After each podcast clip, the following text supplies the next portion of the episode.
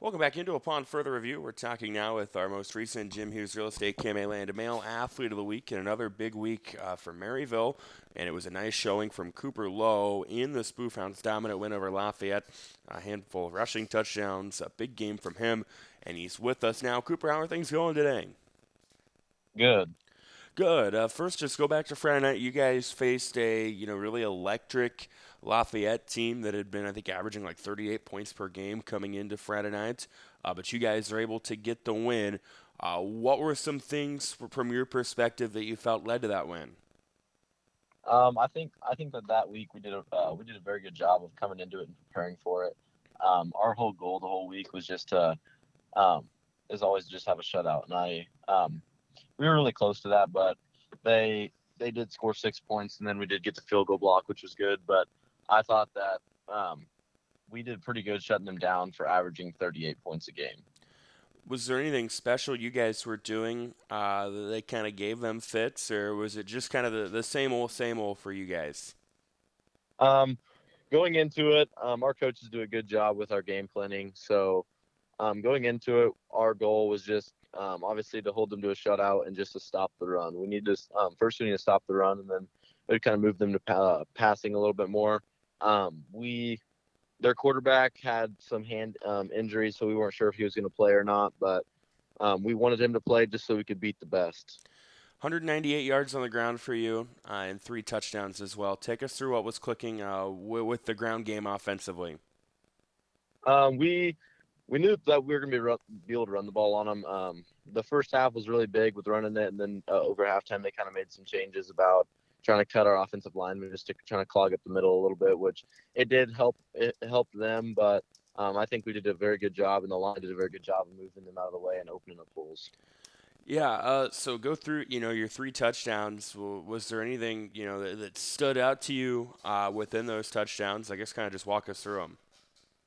Um, so kind of going into them, always I try to I try to always kind of keep in my head the yard, um, kind of like the yard markers of when the, where the first down is. And I just no matter if it's first first and ten or second and five, just whatever it is, I always just try to get that first down no matter what it was, and just trying to go as far as you can. And if the hole's there, just hit it as hard as you can, and hopefully break break a few tackles and get those extra yards. But yeah, those um, touchdowns, um, they were just they were just there, and I just kind of um, tried to hit the hole as hard as I could and try to break loose and get get as far as I could just to put points on the board.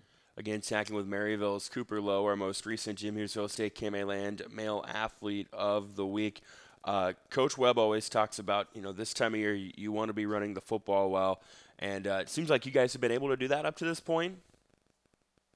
Yeah, so go. Um, he always says that in playoffs, um, teams need to be able to run the ball. If you can't run the ball, then your offense is going to struggle a little bit. Um, running the ball is the first key, and then also passing. But yeah, running our ball is um, running the ball is just one of our um, big key points into our game, and that's just kind of what our offense is known for. Um, but going into playoffs, that's for sure big to be able to run the ball, and we'll, hopefully after this bye week, we'll have some of our other running backs back. Yeah, you guys have had you know quite the year. I, a lot of people might look and go, "Oh no, Maryville's five and four," but you look at the opponents you guys have played. Uh, I mean, some of the best in the state with Blair Oaks and uh, St. Pius X and, and those types of teams. Have those kind of been, you know, what have what do you think those have done for you guys as a team? You know, facing that tough competition, it seems like night in and night out.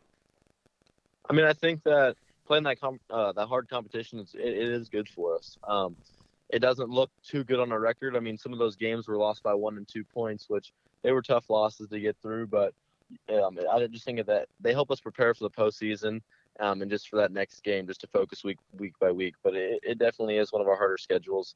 Um, but I do think that it helps us get ready for postseason and um, really just prepares us. Yeah, it feels like playoff time is always Maryville time. Um, at least it's been that way for the last decade or so. You know, as a team, how are you guys feeling right now as the postseason is coming up? Um, I think we're I think we're pretty proud of where we are right now.